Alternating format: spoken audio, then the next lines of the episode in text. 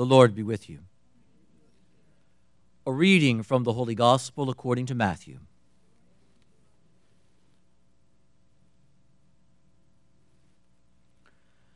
As Jesus got into a boat, his disciples followed him.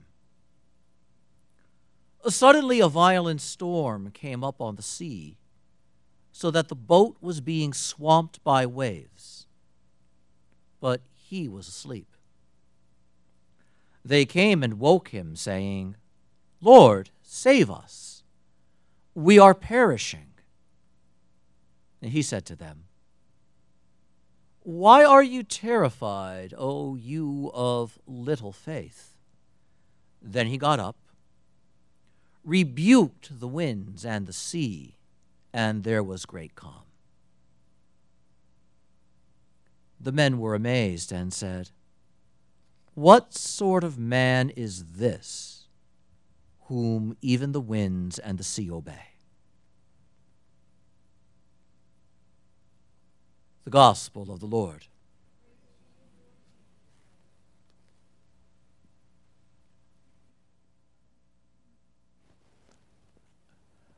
What an interesting set of texts that we have before us in our liturgy today on this day where we celebrate and give thanks for the foundation of our nation, not the least of which is in the introductory rites for Mass today, where we do pray the Gloria.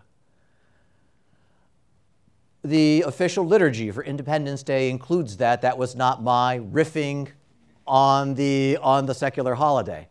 And note how that automatically frames the context of our prayer that our gathering this day is not simply a matter of praying for our country, but of giving thanks for the fact of our nation. And that is important because it is within this celebratory context that our prayer and our listening to the challenging words of the scriptures today unfold. And that continues into our collect, the opening prayer of Mass today, where we give thanks to God for what has been accomplished and we ask the help of the Lord for what remains to be accomplished. And so, note that again, what the church is teaching us in having us pray this way. This is not simply a day of thanksgiving for a finished product. It is a day where we thank what we, for what we have, but we acknowledge that there is something still unfinished about us as a people and as a nation. And so this is not a day of contented celebration in our prayer, although there is a certain note of grateful content.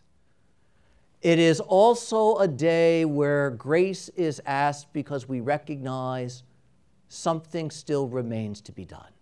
Something is incomplete, something is unfinished about us as a people, and that should not surprise us. That we would be incomplete as a nation because all nations are, and why? Because nations are composed of men and women whose lives are incomplete too. And it's in this light then that we engage our scripture texts. And it's a natural reaction as we listen to that difficult first reading of the destruction of Sodom and Gomorrah to say, really, on Independence Day, we couldn't have something better than that to hear? And yet, there's an important note to that reading today, which is easily overlooked and yet is very important. And it is this mercy and judgment, mercy and justice are coupled realities with the Lord. Mercy, to exist at all, must have a framework by which mercy can be extended, and that is the framework of judgment. If there is no punishment, what does it mean to say, I won't punish you? If there is no consequence, what does it mean when one says, and I choose not to invoke that consequence? And there's a marvelous note of mercy hidden in this first reading. But to get to it, we also first have to recognize this God's judgment is not merely a judgment on individuals, it is a judgment on nations. And that is what we see with the cities of the plains. It is not merely a judgment on individual men and women, it is a judgment on a collective way of living, of a nation that has decided to turn its back on goodness. And when we look at that, we realize the importance of always remembering what our foundation describes us as being one nation under God. Not one nation under what I think is best. Not one nation under I will do what I feel like doing. And so we have before us the sobering example of what happens when peoples no longer seek to live under the way that leads to life. And the simple answer is there's only one other outcome, and that is destruction, sooner or later. All things not founded on the truth, all things not guided by the will of God, eventually come undone. And so we see the undoing of the cities of the plains because their hearts were set on ways that flouted goodness. Note how important that is. Freedom can be exercised destructively, and freedom can be exercised constructively and responsibly. And a destructive exercise of freedom should, should not surprise us, produces only destruction, the undoing of what has been built. This is why we pray to the Lord for his help to attend to that which needs to be accomplished yet, that unfinished dimension. In part because sometimes our own recklessness can begin unmaking the good that we've been given. But in the middle of all of this is Lot and his family being guided to freedom. And this is one of those hidden treasures in Scripture that is easily missed. Just before this scene happens, there's the remarkable dialogue between Abraham and God as God shares with Abraham what is about to happen to the cities of the plain and how the wickedness has become so great. The sinfulness has become so persistent and so unyielding that something must be done. And Abraham turns to the Lord and says, But what if there's, what if there's 50 good people there? And the Lord says, Then I'll spare them all. And Abraham continues pushing the Lord. It's a remarkable scene where the great patriarch begins probing how great is God's mercy. What if there's only 40? What if there's only 30? What if there's only 20? And notice how the number, the quantity of goodness gets smaller and smaller and smaller. In other words, Abraham is saying, How deep does your mercy go? If there's only 20, if there's only 20 decent people in the middle of all of that wickedness, and the Lord says, And I will spare them all for the sake of the 20. And Abraham then says, Let me just ask you one last question. What if there's only 10? And the Lord says, and I'll spare them. And the amazing thing then is that we hear that Abraham was afraid to ask any more questions. Not because he was afraid God would yell at him, don't bother me, Abraham. He himself had reached a limit where the mercy of God was deeper than he was ready for. It was unexpected. Every time he asked, there was another possibility of mercy. And even the great patriarch hit his limit. So he never asked, What if there's less than 10? And so, what do we see in the story here? Hidden in the midst of the judgment against the wickedness of the nation is the saving of those few good ones who were there. A degree of mercy Abraham never asked for, and yet God gave it. Note how marvelous that is. In the midst of all of that, what do we see? Goodness makes a difference. And even as the Lord will judge peoples and nations, the Lord still has an eye for the righteous hearts that struggle for goodness when it is not easy to do so. And recognizing that, there should be a great reassurance that all of us feel. We live in a country of ambiguous moral status at times. And yet, note what we're reminded of. It's not simply that immorality, it's not simply that injustice, it's not simply that wickedness leads nowhere. It's that goodness can be preserved. And even a small amount of goodness can be an occasion of great mercy. In fact, an entire village on the plains was spared simply because Lot was a good man who said, I can't make it all the way to the mountains. And so, what if I go there? And that entire town was spared for the sake of the good man who was going there. What a marvelous, what a marvelous display of mercy when we see that. The fact that goodness makes a difference, and where the good choose to settle, and where the good try to live, and where those who try to live according to what is right find themselves, they always make a difference and they always invite mercy.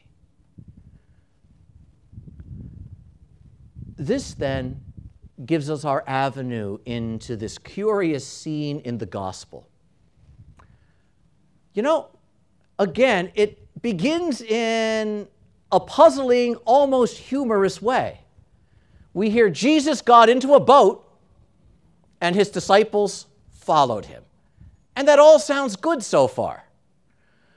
But imagine this Jesus gets into a boat, his disciples follow him, and Jesus goes to sleep we normally think that when we're following the Lord, He's going to be walking, He's going to be awake, He's going to be leading us. But Jesus goes into the boat, the disciples follow Him, and Jesus takes a nap.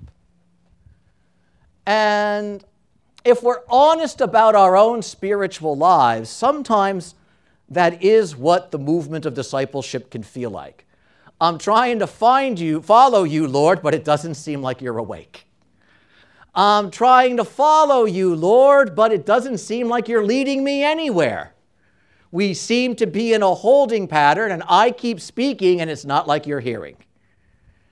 And things are happening around me, and I don't think your eyes are open. Note how curious this is. Jesus leads his disciples to where he's going to take a nap. And then we see that the Lord has the oddest possible sense of where a good place to take a nap is.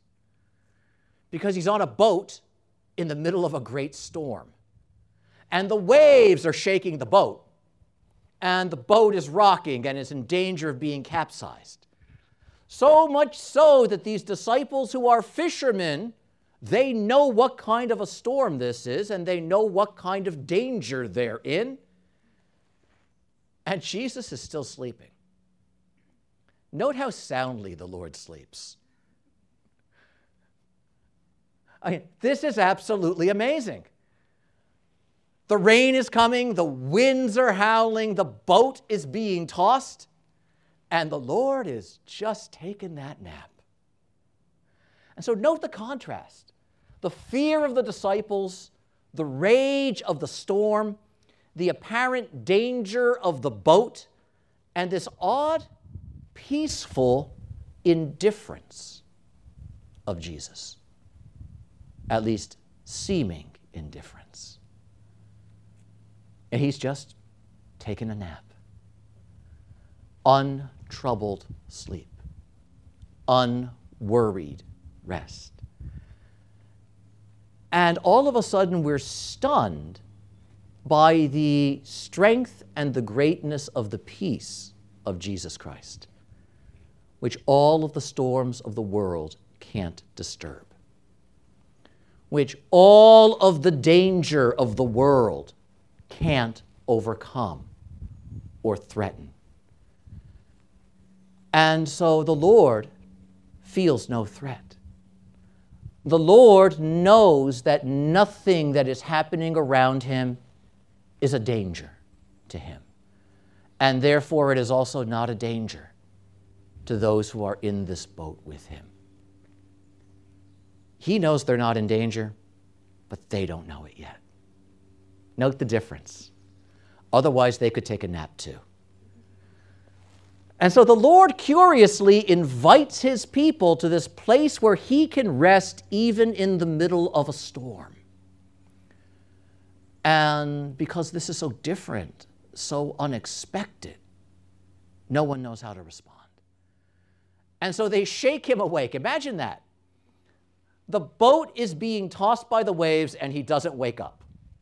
The rain is falling on him and he doesn't wake up. The wind is howling in his ears and rushing across his face and he doesn't wake up. And the disciples shake him a little bit and he wakes up. And again, we see something remarkable here. As deep as his peace and his sleep were, it was not so deep he would not hear that cry for help. It was not so deep that it shut him off from those who felt they needed him. And so it is that he wakes up, and then Jesus gives two rebukes. First, he rebukes his disciples, then, he rebukes the storm. And we have to catch that. Why are you afraid, O you men of little faith? That's a rebuke. You know, Jesus doesn't say, It's a good thing you woke me up in time. Thank you for letting me know about this danger that I was not aware of. Notice he doesn't say, What wonderful faith you had to call on me right now. It's not that they have no faith, it's that it's small faith, little faith. Little faith is not bad, but one of the marks of little faith is that we still remain so easily overwhelmed by the storms of the world. We are still so easily threatened by that which looks like it will overwhelm us. And our first response is fear, and our turn to the Lord is fear based. That's not bad. It just doesn't get us very far. And so, this prayer to Jesus for help is not a prayer that is said in peace, it's said in desperation. That's, again, that is not bad, it's just not much. And so, here, as the Lord speaks to them, He's doing all of this, and now we see why He has led them here where He was going to take a nap. He wants to lead them into this ability to allow our hearts and our spirits and our minds to rest to a certain degree, even as the world goes crazy around us. What a great gift that would really be to sleep like that, to rest like that, not in indifference, but in a way that is untroubled. And this too is a great lesson for us as a nation in this particular moment of our history. Because so many of us across our nation are so upset so easily over so many things, great and honestly small. We are so easily robbed of our peace and there are so many voices that are merchants of outrage and purveyors of fear and distrust. And note what happens as we hear and these words lifted to us. The call to reckless exercise of freedom, the call to division, the call to anger and outrage, and to always feel threatened, and therefore to always be defensive, and to be always ready to hit back. And note the other example. The Lord leads his disciples to a place where they will feel threatened, where they will feel overwhelmed, and he wants them to learn how to rest and not have their hearts become like the stormy weather outside. What a great prayer for our nation that would be. That as a people, as one nation truly under God, that despite the turmoil of the world around us, which is great, that despite the cultural turmoil that can roil us as a people, that within the heart of the just and the good, there can be a certain peacefulness where the world is always going to be stormy, but my heart doesn't need to be. My mind and my spirit do not need to be. Because there is something greater here than the winds of this world. And so it is that Jesus rebukes the wind and the sea, and immediately they are stilled. And he doesn't rebuke them because they're bothering him. He calms them so that his disciples have a chance to know his peace. So let us also, as we pray for our nation this day, to ask for that great gift upon us as a people.